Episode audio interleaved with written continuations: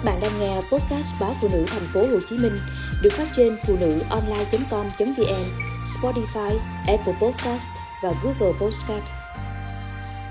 Giữ chồng như giữ con. Vợ chồng trục trặc hơn 6 năm trời, chị vẫn cố gắng níu giữ anh, kể cả khi biết anh đã có người đàn bà khác. Trong sâu thẳm, chị bạch thấy mình cũng không còn thiết tha yêu anh đang nữa. Nhưng chị phải giữ chồng. Chị giữ anh giống như giữ danh dự, tài sản. Những gì chị vốn coi nó là của mình phải thuộc về mình mãi mãi. Chị không đánh ghen dữ dội, nhưng kiểm soát anh chặt chẽ, kể cả tiền lương, thưởng, thời gian ra ngoài của anh bù lại cho sự kiểm soát gắt gao đó. Chị chăm sóc anh kỹ như bà mẹ chăm con nhỏ, lo cho anh từng bình nước mang đi làm, từng bữa cơm với những món mà chị biết là anh ăn ngon miệng, từng viên thuốc cho anh khi hắt hơi sổ mũi, kể cả chậu nước anh ngâm chân khi trời trở lạnh. Chị nghĩ anh có đi cùng trời cuối đất cũng không tìm được ai tốt chu đáo như chị. Ấy thế mà đùng một cái, anh đưa đơn ly dị chị choáng, dù đôi lúc chị cũng đã mường tượng tới cảnh đó trong sợ hãi. Chị lập tức khóc lóc, trách hận, rằng anh vô trách nhiệm. Dù anh không còn yêu chị, thì phải nghĩ tới hai đứa con.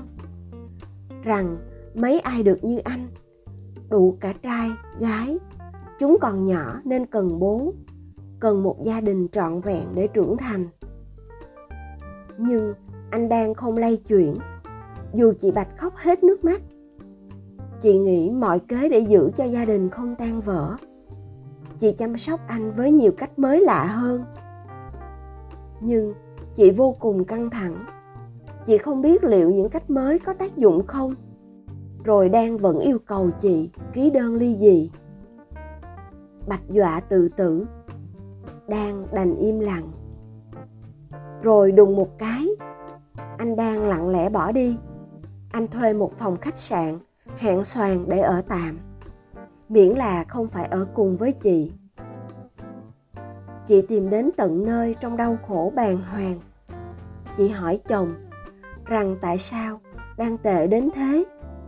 Tại sao chị hết lòng như thế với anh, mà anh lại bỏ chị? Anh muốn chị phải phục dịch anh đến mức nào? Phải chiều chuộng anh ra sao? Thì anh mới vui lòng. Đợi cho bạch bớt bù lu bù loa ở phòng khách sạn đang mới nói nhỏ. Em tốt, nhưng anh không cần những thứ đó. Thế anh cần gì? Bạch kêu lên sửng sốt. Em vẫn không hiểu à.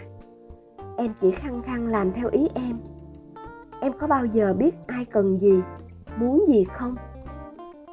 Đang bắt đầu từ tốn nói rằng sau khi cưới, và nhất là khi sinh con, bạch đã nhầm vai trong gia đình.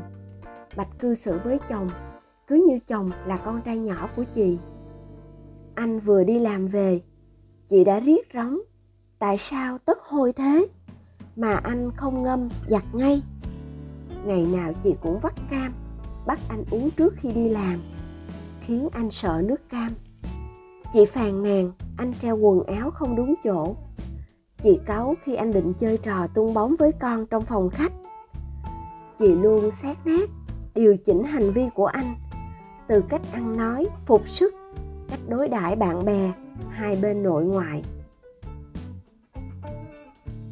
Anh làm gì chị cũng không hài lòng. Mỗi khi anh muốn nghe nhạc rock và bật thật lớn, thì chị chẳng cần hỏi câu nào. Tiến đến máy nghe nhạc và tắt. Anh thấy bị xúc phạm khi chị điều chỉnh anh trước mặt người khác, nhất là trước mặt các anh chị em trong nhà hay bạn bè tới thăm. Anh góp ý với chị bao lần, chị không thèm nghe. Trong khi đó, lại có người phụ nữ khác thông cảm, hiểu cho anh cho anh cảm giác được che chở người ấy anh thấy đã đến lúc phải sống cho mình. Thay vì chịu đựng chị, làm con của chị suốt đời. Chị không ngạc nhiên với những gì anh nói, bởi chị từng nghe nhiều lần. Chỉ là chị vẫn không chịu coi nó là vấn đề, là nghiêm trọng mà thôi. Thôi, được rồi. Anh cứ trải nghiệm cuộc sống mới thêm ít hôm nữa xem sao. Khi ngoại tình, khi lòng đổi thay đàn ông nào mà chẳng có lý do, chẳng thấy lỗi lầm của vợ. Chị nhắn cho anh, sau khi đã rời khách sạn. Thật lòng, chị vẫn hy vọng sau những ngày cơm đường cháo chợ, anh sẽ trở về.